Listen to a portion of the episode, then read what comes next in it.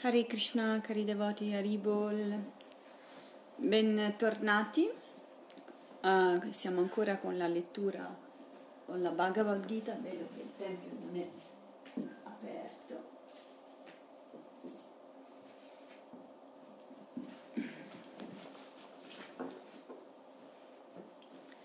Ok, quindi siamo. Uh,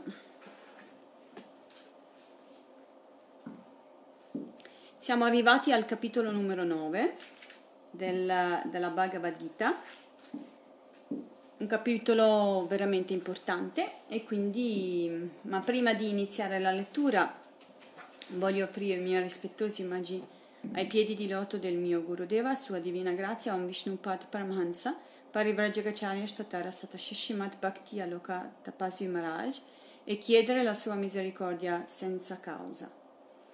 Voglio offrire i miei rispettosi omaggi a tutti i devoti del Signore e a tutta la catena Paramparam affinché possano concedermi la loro misericordia senza causa. Vandeham Shri Guru Shri Yuta Padakamalam Shri Gurum Vaishnavam Scha. Sri Rupam Sajagratam Sahagana Ragunatam Tam Sajivam. Sadvaitam Savadutam Parijana Sahitam Krishna Chaitanya Devam. Shri Radha Krishna Padam Sahagana Lalita Shri Vishakam Vitam Scha ओम अज्ञानातिमिरन्दस्य ज्ञानाञ्जनशलकया चक्षुरुन्मिलितं येन तस्मै श्रीगुरावे नमः नमो विष्णुपदाय कृष्णपृष्ठाय भूतले श्रीमते भक्तियालोकतपस्विस्वामी इति नमिने नमो विष्णुपदाय कृष्णपृष्ठाय भूतले श्रीमते भक्तिवेदान्तस्वामी इति नमिने नमस्ते सरस्वतीदेवे गौरवाणी प्रचारिणे निर्विशेषशून्यवादि पस्कत्यादेशतरिणे Namam नमाम विष्णु पदाय कृष्ण पृष्ठाय भूतले श्रीमते भक्ति वैभाव पुरी गोस्वामी इति नमिने गौरवाणी प्रचाराय धृतसङ्कल्पमूर्तये कृष्णशक्तिस्वरूपाय श्रीभक्तिप्रदाय नम वञ्चाकल्पतरुभ्यश्च कृपसिन्धुभ्य एव च पतितनम पवनेभ्यो वैष्णवेभ्यो नमो नमः जय श्री कृष्ण चैतन्य प्रभु नित्यानंद श्री अद्वैत गदाधार श्रीवासदि गौर भक्त वृंद Hare Krishna, Hare Krishna, Krishna Krishna, Hare Hare, Hare Rama, Hare Rama, Rama Rama, Hare Hare, Hare Nama, Hare Nama, Hare Nama eva Kivalam, Kalo Nasti eva Nasti eva Nasti eva Gatir Anyata. Oh, Haribol. Siamo uh, al nono capitolo della um, Bhagavad Gita Verso numero 1 Sri Bhagavan Uvacha. Idam tu te guyatamam pravakshami anusayava yave gyannam vigyana sahitam yagyadva mokshasye sabat. Il Signore Supremo disse Mio caro Arjuna Poiché tu non sei invidioso di me, ti rivelerò la saggezza più segreta, con la quale sarai liberato dalle sofferenze dell'esistenza materiale. Ecco uno dei, um, del, delle qualità che ci vuole perché affinché la saggezza più segreta possa entrare nel nostro cuore ne, ci vuole una qualità indispensabile, quello di non essere invidioso di Dio, la persona suprema. Il devoto in genere non è invidioso di Dio, la persona suprema, ed ecco che Sri Krishna si rivela a lui. E eh, tramite la, la rivelazione di Dio, la persona suprema, allora ecco che il devoto viene liberato dalle sofferenze dell'esistenza materiale. Spiegazione. Quanto più il devoto ascolta le glorie del Signore Supremo, come consiglia lo Srimad Bhagavatam, tanto più la sua visione spirituale si illumina. I racconti che riguardano Dio, la persona suprema, sono pieni di potenza e questa potenza si può capire solo se si discorre delle sue glorie in compagnia dei devoti. Né gli speculatori mentali né gli accademici eruditi possono accedervi, perché si tratta di conoscenza che deve essere realizzata.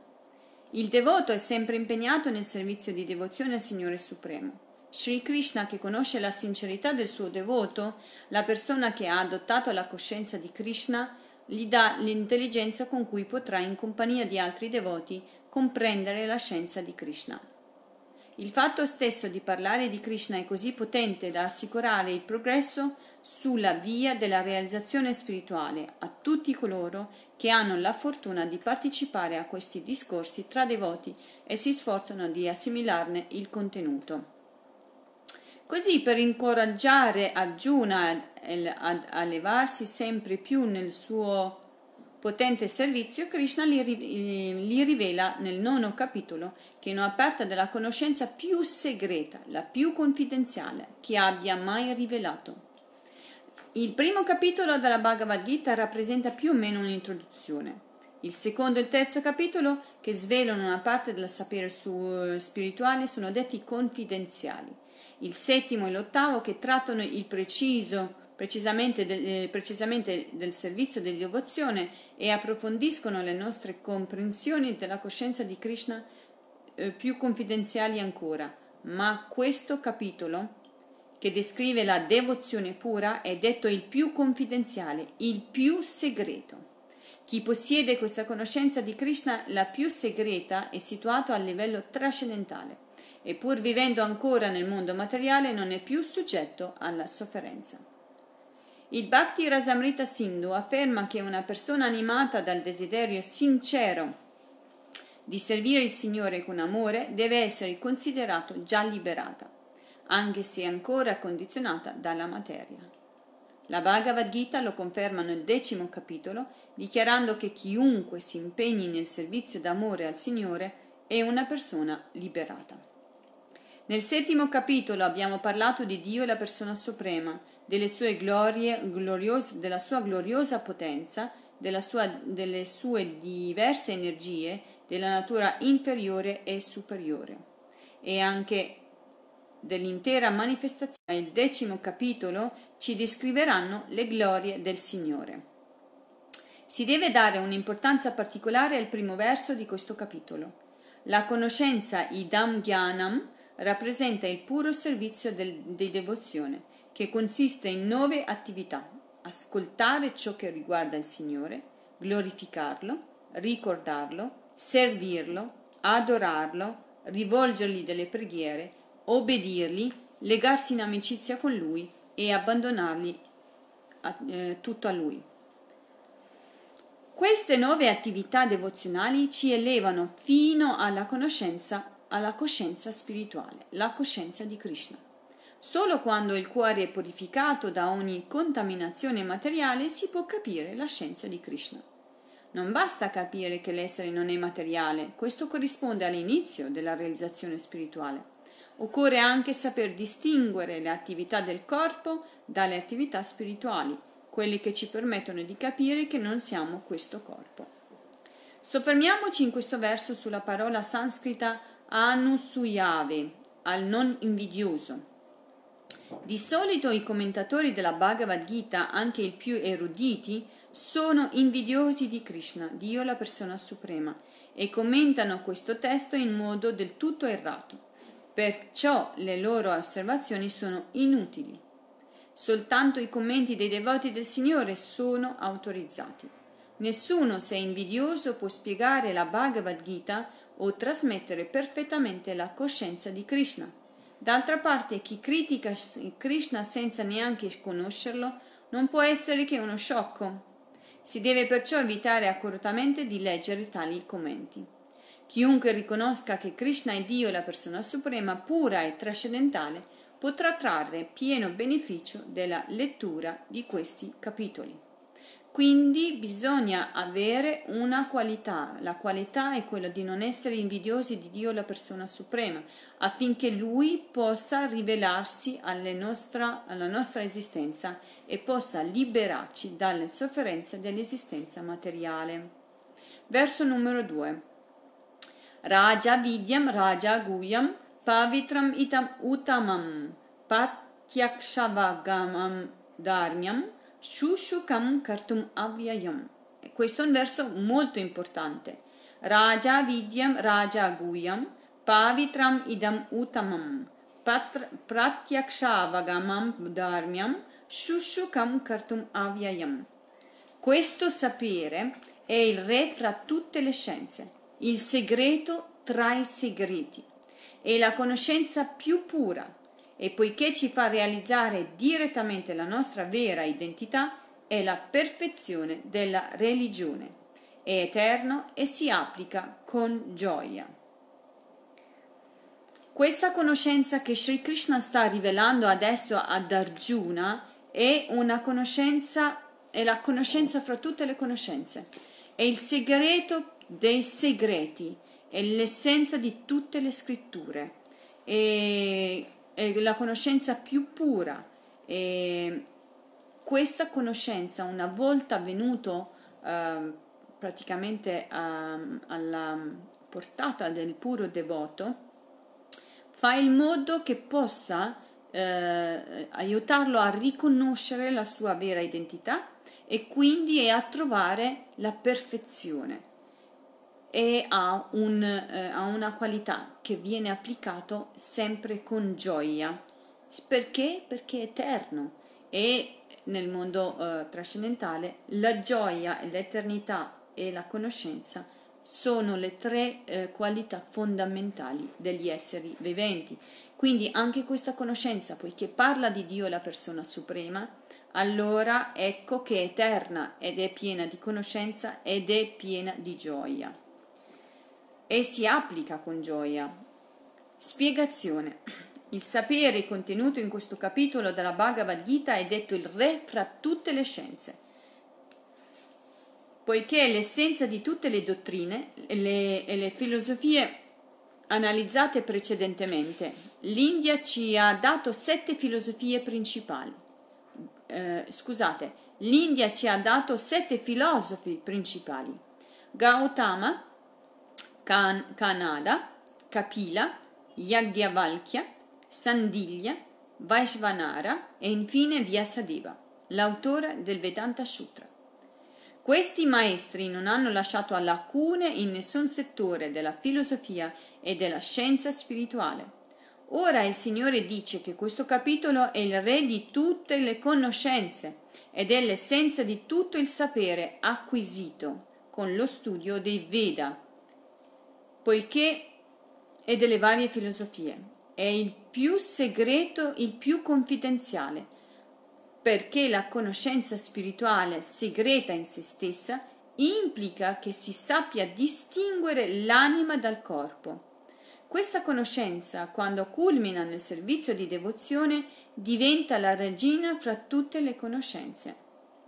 Istruita esclusivamente nella conoscenza materiale, politica, socio- eh, sociologia, fisica, chimica, matematica, astronomia, tecnologia e così via, la maggior parte degli uomini non ha, non ha sviluppato questa conoscenza confidenziale. Fra tante istituzioni scolastiche e tante università disseminate nel mondo, neppure una, purtroppo, insegna la scienza dell'anima. Eh, eppure l'anima è l'elemento più importante del corpo. Senza la presenza dell'anima il corpo perde ogni valore ma l'uomo persiste nel dare l'importanza ai bisogni del corpo, senza curarsi affatto dell'anima che dà vita al corpo. Hare Krishna, Haribol. La Bhagavad Gita sottolinea specialmente dal secondo capitolo in poi l'importanza dell'anima. Fin dall'inizio il Signore insegna che il corpo è mortale, mentre l'anima no. Questa conoscenza che permette di distinguere l'anima dal corpo e di conoscerne la natura immutabile, indistruttibile ed eterna, sebbene sia già confidenziale, non dà ancora nessuna informazione effettiva sull'anima. Alcuni credono che alla dissoluzione del corpo, cioè al momento della liberazione della materia, l'anima distinta dal corpo diventi impersonale e si fonda in un vuoto. Questa ipotesi è priva di fondamenta. Com'è possibile che l'anima così attiva nel corpo smetta di agire una volta liberato dallo stesso corpo? Se, se all'interno, eh, all'interno del corpo continua ad agire, perché dovrebbe smettere di agire una volta fuori dal corpo? L'anima è sempre attiva. Se è eterna, essa è etern- eternamente attiva e la conoscenza delle sue attività eterne nel mondo spirituale è descritta qui come la parte più confidenziale della conoscenza spirituale, il re del sapere. Le scritture vediche definiscono questa conoscenza come la più pura di tutte le attività. Il Padma Purana, quando analizza gli atti colpevoli dell'uomo, mostra che sono la conseguenza di una catena interminabile di peccati. Infatti coloro che agiscono per godere dei frutti delle loro attività si trovano presi in un vortice di conseguenze di varie forme e gradi. Per esempio, quando si pianta un seme, l'albero non appare subito, non cresce tutto in un colpo, poiché la maturazione richiede un certo tempo. Dapprima spunta un germoglio che si trasforma in arbusto, poi in un albero, quindi vengono i fiori e solo più tardi i frutti che potranno essere gustati da chi ha piantato il seme, quando l'albero avrà raggiunto il suo pieno rigo, rigol, rigoglio, rigolio, rigolio forse. Nello stesso modo gli atti colpevoli compiuti dall'uomo fruttificano solo dopo un certo periodo di tempo. Si distinguono dunque diversi gradi di fruttificazione. Per esempio, l'atto colpevole può essere già terminato in una persona, mentre quest'ultima continua a gustarne i frutti. Per esempio, l'atto colpevole può essere già terminato in una persona, mentre quest'ultima continua a gustarne i frutti. Ci sono poi peccati che attendono lo stato di seme e quelli che hanno già fruttificato e stanno dando i, i loro frutti di sofferenza e di dolore. Come spiega il verso 28 del settimo capitolo, chi ha messo un termine definitivo alle conseguenze delle sue attività peccaminose e si dedica pienamente ad attività virtuose, libero dalla dualità di questo mondo, può impegnarsi attivamente nel servizio di devozione a Dio, la persona suprema Sri Krishna. In altre parole, chiunque serva con devozione il Signore Supremo è già liberato da tutte le conseguenze delle sue azioni. Tutte le reazioni dei suoi peccati mature, latenti e ancora allo stato di seme, scompaiono gradualmente. Tale è la potenza purificatrice del servizio di devozione, che è detto perciò Pavitram Uttamam, il più puro. Il termine Uttama significa al di là della materia. Tamas designa, designa questo mondo di tenebre e Uttama, cioè ciò che trascende l'azione materiale. Le attività devozionali non devono mai essere considerate materiali, anche se talvolta sembra che il devoto agisca sullo stesso piano dell'uomo comune. Chi possiede una chiara visione e una conoscenza profonda del servizio di devozione sa che queste attività non sono materiali, sono completamente spirituali e devozionali e non, e non contaminate dalle tre influenze della natura materiale. La pratica del servizio di devozione è così sublime che i suoi effetti si possono percepire direttamente. L'esperienza ci mostra che chiunque canti o reciti i santi nomi di Krishna, Hare Krishna, Hare Krishna, Krishna Krishna, Hare Hare, Hare Rama, Hare Rama, Rama Rama, Hare Hare, prova in breve tempo una gioia trascendentale, incomparabile e si purifica rapidamente da tutta la contaminazione materiale. Questo si realizza praticamente. Se poi se poi, oltre ad ascoltare le glorie del Signore e a cantare i suoi santi nomi, ci impegniamo anche a diffondere il servizio devozionale contribuendo all'attività missionaria della coscienza di Krishna, ci accorgiamo di avanzare gradualmente sulla via spirituale. Questo progresso non dipenderà affatto dalla nostra educazione né dalle nostre precedenti qualificazioni. La via devozionale è così pura che impegnandosi in essa fin dall'inizio si ottiene la, la purificazione. Il Vedanta Sutra lo conferma, Prakashash Chakarmani Abhyasat. Il servizio di devozione è così potente che chiunque vi si impegni viene senza dubbio illuminato. L'esempio di Narada Muni lo, lo dimostra. Di umile nascita, figlio di una servitrice egli non aveva ricevuto alcuna educazione, ma poiché sua madre era al servizio di grandi devoti del Signore, Narada aiutava e aveva l'occasione di sostituire ogni volta che sua madre doveva assentarsi. Lo Srimad Bhagavatam riporta le sue parole. Una volta soltanto con loro permesso mangiai i resti del loro pasto e subito tutti i miei peccati furono cancellati. Così impegnato al loro servizio il mio cuore si purificò e la loro natura di spiritualisti cominciò ad affascinarmi. In questo verso Narada racconta al suo discepolo Vyasadeva come in una vita passata, quando era bambino, aveva servito dei puri devoti del Signore durante i quattro mesi del loro soggiorno nel luogo dove abitava e come ebbe con loro uno stretto legame. A volte i saggi lasciavano un po' di cibo nel piatto e il bambino che doveva pulire quei piatti desiderò assaggiare i loro avanzi. Perciò un giorno chiese a questi grandi devoti il permesso di farlo ed egli glielo accordarono. Questi alimenti santificati liberarono Narada dalle conseguenze di tutti i suoi atti colpevoli. E man mano che egli mangiava il suo cuore diventava puro come quello dei saggi. Questi grandi devoti gustavano l'estasi di servire sempre il Signore con amore, ascoltando e cantando le sue glorie.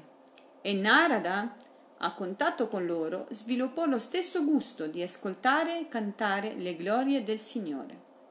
Così in compagnia dei grandi saggi crebbe in lui il desiderio ardente di adottare il servizio di devozione. Questo verso del Vedanta Sutra afferma dunque Prakashas Chakarmani Abhyasat. Tutto si rivela subito a colui che si impegna nel servizio di devozione. Questa è la percezione diretta espressa dal termine pratyaksha. Narada era solo il figlio di una serva, non aveva avuto la possibilità di frequentare una scuola e si accontentava di aiutare la madre nel suo lavoro. Per fortuna sua madre si era messa al servizio di grandi devoti del Signore, così anche lui ebbe l'occasione di servirli quando era bambino. Solo, con, solo con, per questo contatto con i devoti Narada raggiunse il fine ultimo di tutte le religioni, il servizio di devozione. Lo Srimad Bhagavatam afferma che la gente che pratica la religione per lo più ignora che la perfezione di tutte le religioni consiste nel raggiungere il servizio di devozione. Benché di solito occorra sviluppare la conoscenza vedica per comprendere il sentiero della realizzazione spirituale. Narada raccolse il più alto beneficio dello studio dei Veda senza essere stato istruito sui principi vedici. Fino a qui eh, praticamente su tutto quello che ci ha descritto Srila Prabhupada ci ha, ha toccato tantissimi punti. Ha toccato il karma praticamente su vari, ehm, su vari livelli, quelli a forma di seme, quelli che hanno già da, dato frutto, quelli che daranno frutto nel, nel, negli anni a venire e così via, e che il servizio devozionale ha la capacità di sradicare tutte queste fasi del nostro karma e eh, ha detto anche che chi canta il santo nome e si impegna nel servizio devozionale, chi, chi si ascolta, chi si impegna nell'ascolto e nel canto del, del nome di Dio e in più eh, praticamente si mette a diffondere le glorie di Sri Krishna attraverso la predica, questa persona si vede se stessa avanzarsi più, eh, più velocemente nella via del progresso spirituale ha portato anche l'esempio di Narada Muni, che è il più grande devoto del Signore e, e, che ha la facoltà di viaggiare sia nel mondo materiale che nel mondo spirituale e come la sua vita precedentemente a quello di cui sta parlando era molto uh, semplice ed era figlio di una servitrice. Non aveva avuto la possibilità di fare nessun tipo di scuola, ma malgrado tutto la sincerità nel suo cuore, il desiderio di poter raggiungere Dio la persona suprema, fece in modo che eh, tutte le condizioni potessero eh, diventare tali che lui potesse progredire. Quindi qui Srila Prabhupada ci porta, di, um, ci porta a risalto anche il fattore dell'associazione con i santi.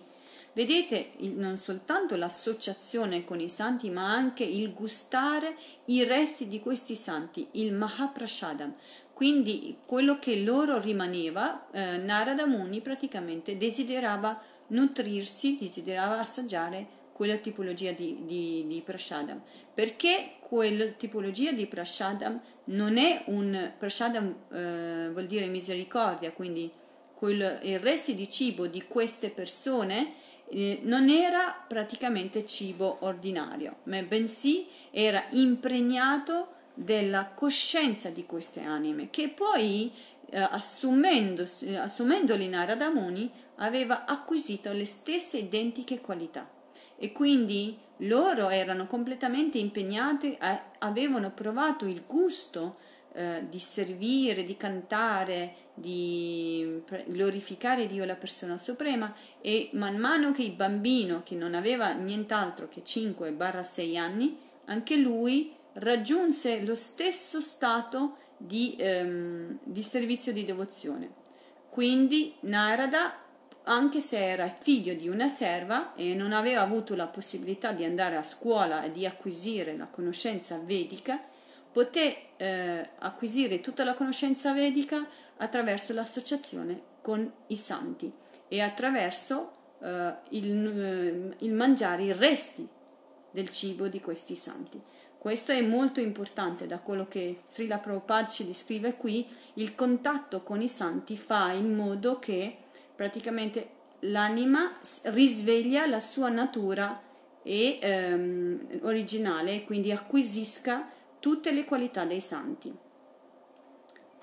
Lo Srimad Bhagavatam afferma, no, questo l'abbiamo già letto. Il servizio di devozione è un'attività gioiosa perché consiste soprattutto nell'ascoltare e nel cantare le glorie del Signore. Shravanam, Kirtanam, Vishnu, si può ascoltare il canto delle glorie del Signore o assistere ai discorsi filosofici sulla conoscenza spirituale tenuti dai puri acciaria. Così semplicemente sedendosi e ascoltando si può imparare. Si possono anche gustare i resti dei deliziosi cibi offerti al Signore. Hare Krishna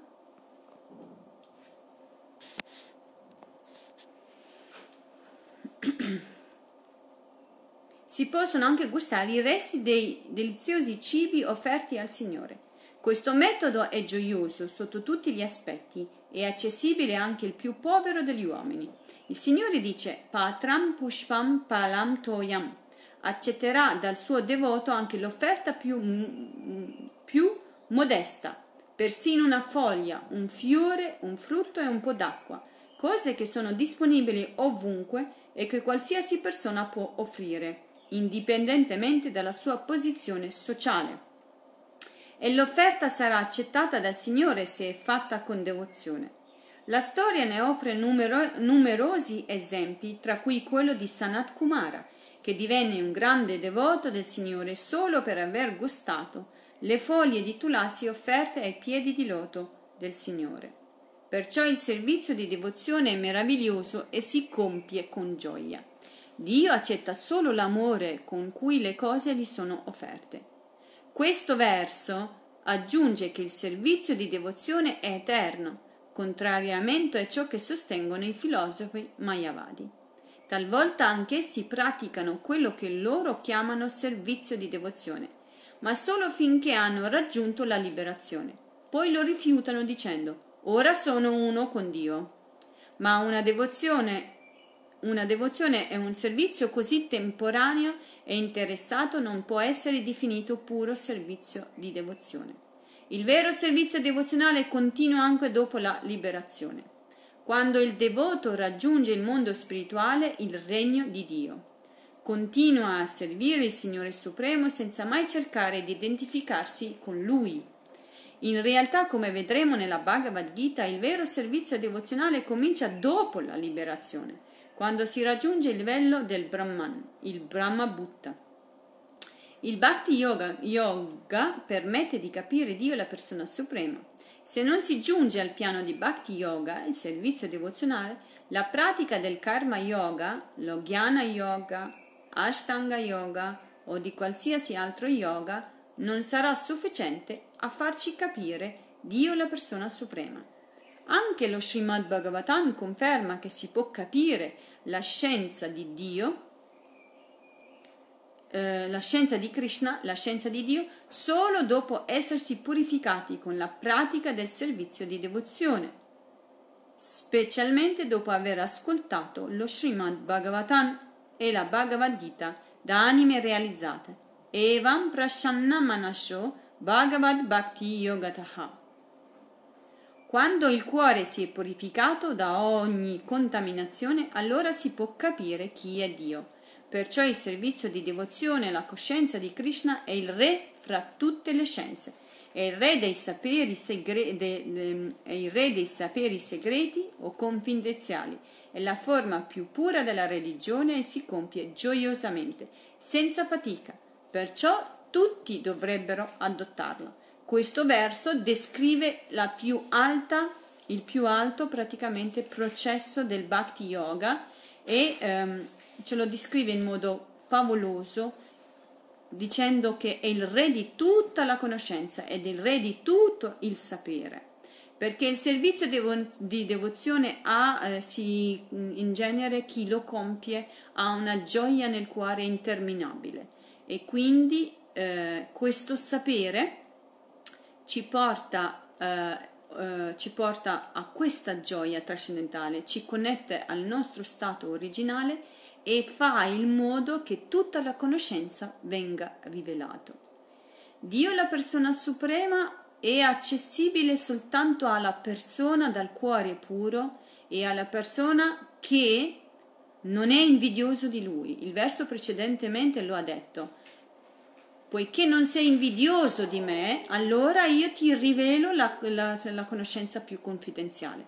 Questo capitolo praticamente ci eh, rivela quella conoscenza intima intima, quella conoscenza confidenziale che soltanto due persone che si vogliono bene, due persone che hanno una connessione l'una con l'altra, come in caso di Arjuna e Sri Krishna, due persone che veramente c'è un legame d'amore, di affetto e di intimità.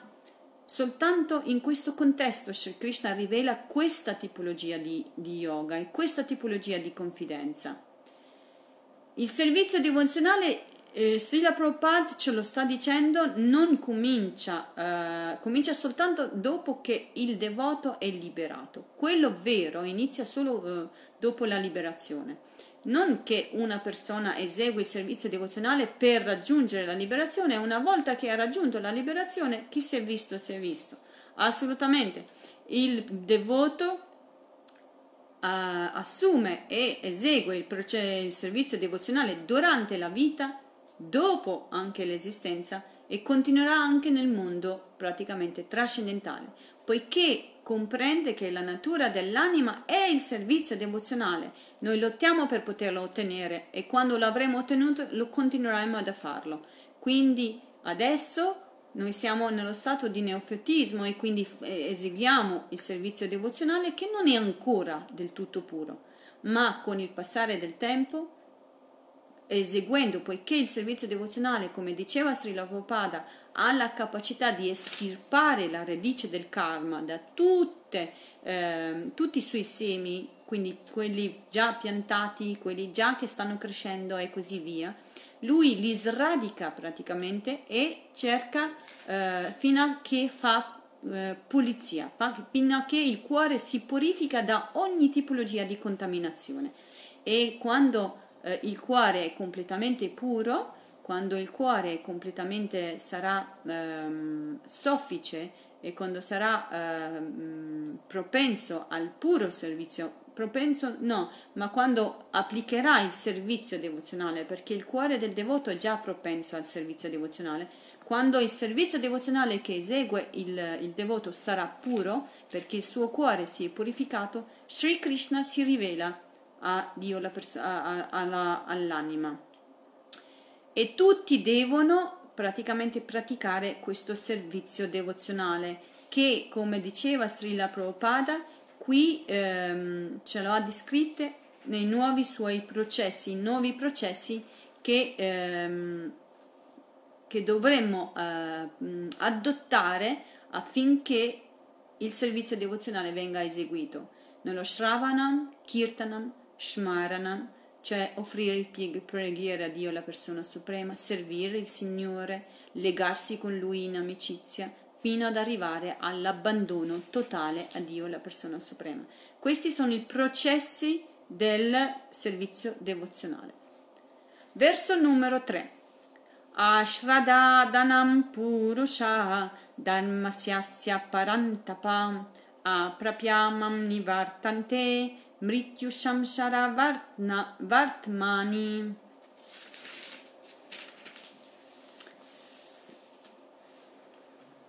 Coloro che sono privi di fede sulla via del, eh, del servizio di devozione non possono raggiungermi, o vincitori dei nemici, ma tornano a nascere e morire in questo mondo materiale. Ecco un'altra qualità che Sri Krishna ci dice che dovremmo avere per poter applicare il servizio di devozione.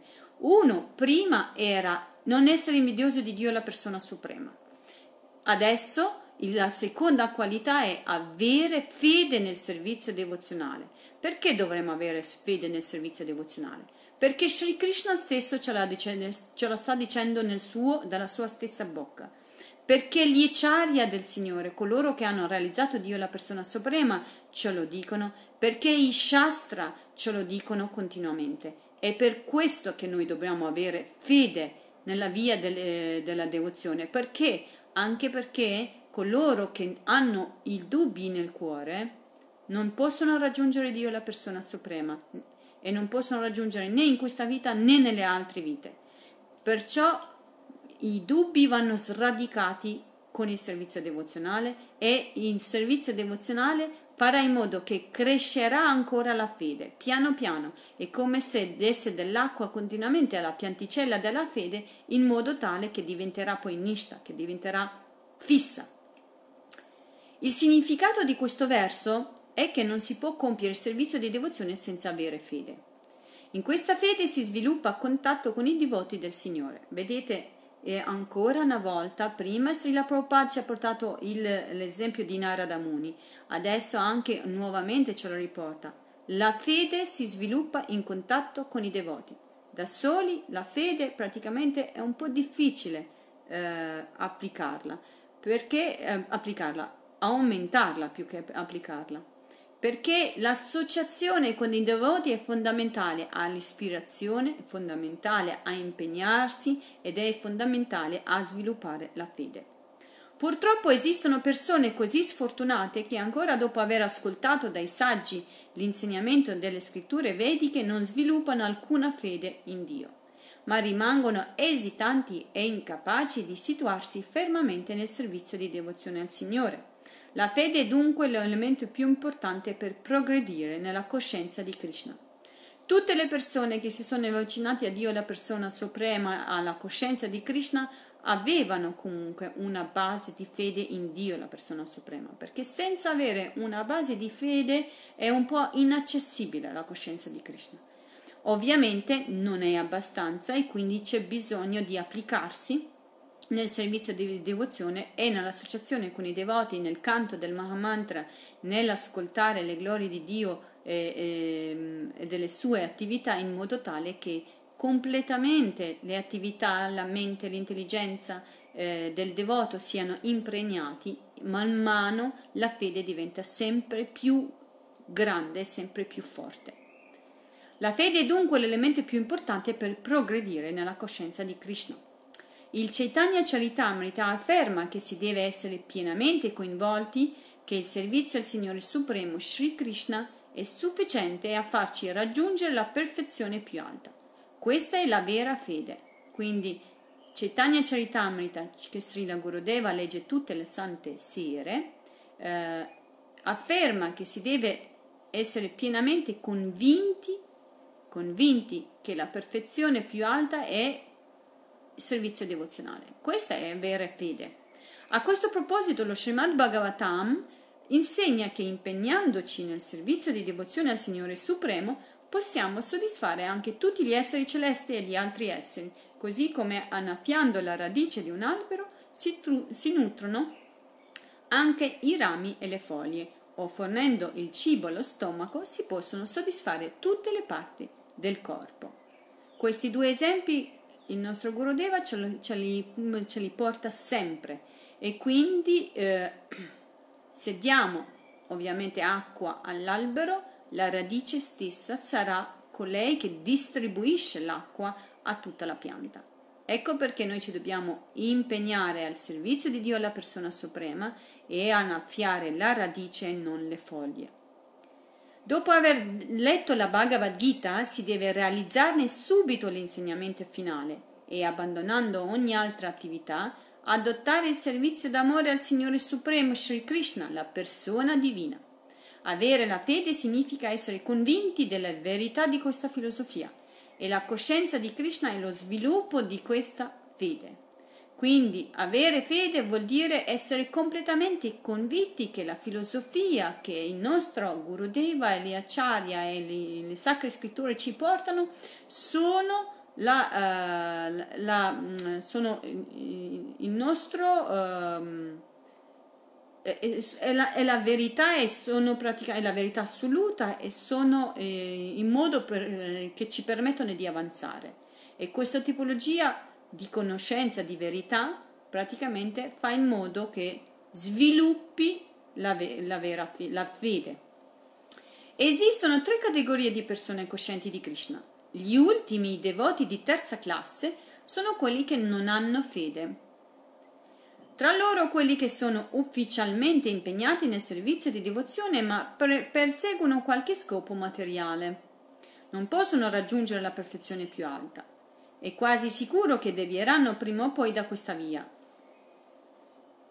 Sebbene servano il Signore, la loro mancanza di fede e di convinzione rende molto instabile la loro permanenza nella coscienza di Krishna.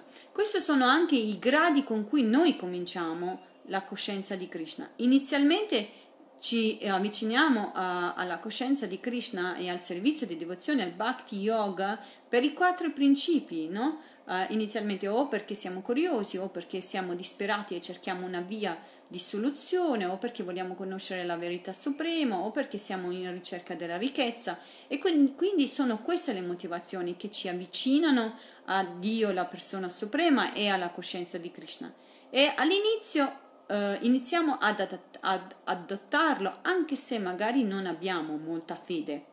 Ma se per, eh, persistiamo e rimaniamo su quel gradino senza avanzare, corriamo il rischio comunque di allontanarci oppure di cadere. Ecco perché bisogna lasciare immediatamente questo stadio iniziale e passare negli stadi successivi. Questo è un devoto di terza, di terza classe che comunque ha poche probabilità se non lascia quel livello di coscienza e innalzarsi a livelli più, più alti, ha poche probabilità di raggiungere il puro servizio devozionale e poca, eh, potrebbe anche cadere dal momento all'altro dalla posizione già comunque avanzata che si trova in confronto a tutto il resto della popolazione. Noi stessi ne abbiamo esperienza quando nella nostra attività missionaria incontriamo tante persone che adottano la coscienza di Krishna con motivi nascosti e poi abbandonano per tornare alle loro vecchie abitudini. Ci è capitato, quindi ti capita e capiterà ancora che tante persone si avvicinano alla conoscenza, alla coscienza di Krishna per eh, dei motivi che non, apparentemente non sembrerebbero, ma non conoscendo il cuore delle persone, una volta che poi, eh, che, che poi queste persone raggiungono queste motivazioni che generalmente sono materiali, si allontanano dalla coscienza di Krishna e non perseguono più eh, e poi riprendono nuovamente la loro vita. Questo non è detto che queste persone non tornino nuovamente una volta che prendono consapevolezza che quello stadio lì era praticamente il stadio iniziale e che dovevano proseguire, quindi ritornano nuovamente e poi riprendono il loro percorso. Ma chi rimane invece su questo gradino corre il rischio comunque di cadere nuovamente nel, ehm, nelle abitudini materiali. Soltanto la fede dunque permette di progredire nella coscienza di Krishna. Invece il devoto di prima classe è colui che ha sviluppato una fede incrollabile e possiede una vasta conoscenza dei testi che insegnano il servizio di devozione. Infine il devoto di seconda classe non ha una comprensione molto profonda delle scritture, ma è fermamente convinto che il servizio al Signore, la Krishna Bhakti, sia la via migliore. Quindi il primo non ha tantissima fede o una fede oscillante e quindi si può far lasciar cadere. Il secondo ha una fede ferma anche se non ha ancora tutta la conoscenza eh, esatta. Il terzo ha entrambi. Quindi il terzo eh, devoto, il, eh, che sarebbe il primo in realtà, il, il devoto di, di, prima classe, è colui che ha, fatto, che ha una fede incrollabile, non c'è niente che possa smuoverlo. Infine il devoto di seconda classe, ah questo l'abbiamo letto, egli è dunque superiore al, di, eh, al devoto di terza classe che, ha, eh, che non ha né conoscenza perfetta delle scritture né una fede molto ferma, ma che cerca in tutta semplicità di seguire questa via lasciandosi guidare dagli altri devoto, devoti. Il devoto di terza classe, che è ai primi gradini della coscienza di Krishna, rischia di allontanarsi da questo sentiero.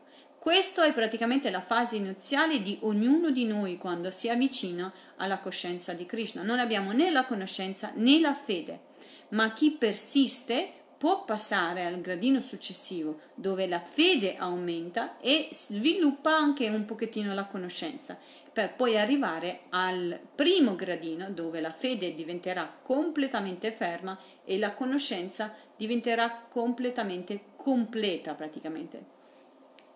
In particolare il devoto di prima classe è sicuro di progredire fino alla meta finale, mentre quello di terza classe, anche se ha fede nel valore del servizio di devozione offerto al Signore, non ha conoscenza di Krishna, così come essa ci viene trasmesso dalle scritture, tra cui lo Srimad Bhagavatam e la Bhagavad Gita.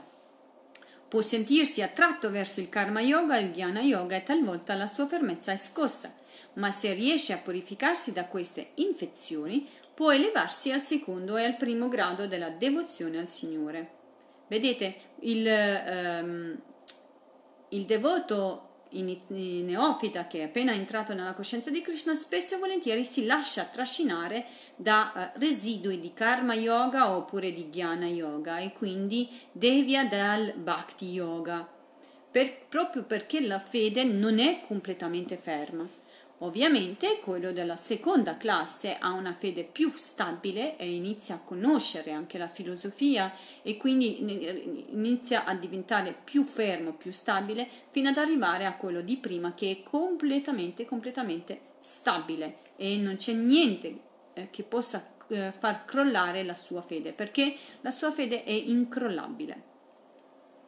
Anche lo Srimad Bhagavatam descrive tre livelli di fede in Krishna e nell'undicesimo canto tre livelli di attaccamento.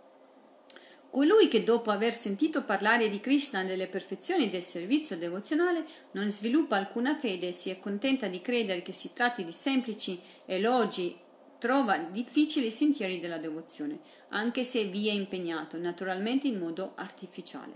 Ci sono poche speranze per lui di raggiungere la perfezione. La fede dunque è molto importante nel compimento del servizio di devozione.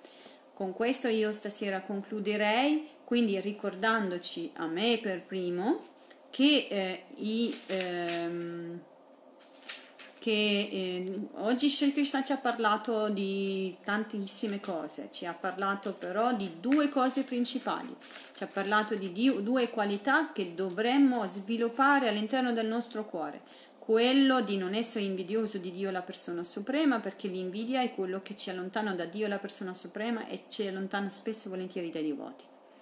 E, e, e l'altra qualifica è la fede, la fede, quindi sviluppare sempre più la fede, sempre in associazione con i devoti, ascoltando le glorie di Dio la persona suprema, eh, cercando di impegnarsi il più eh, possibile nel servizio di devozione sotto la guida del maestro spirituale autentico che abbiamo la fortuna di avere.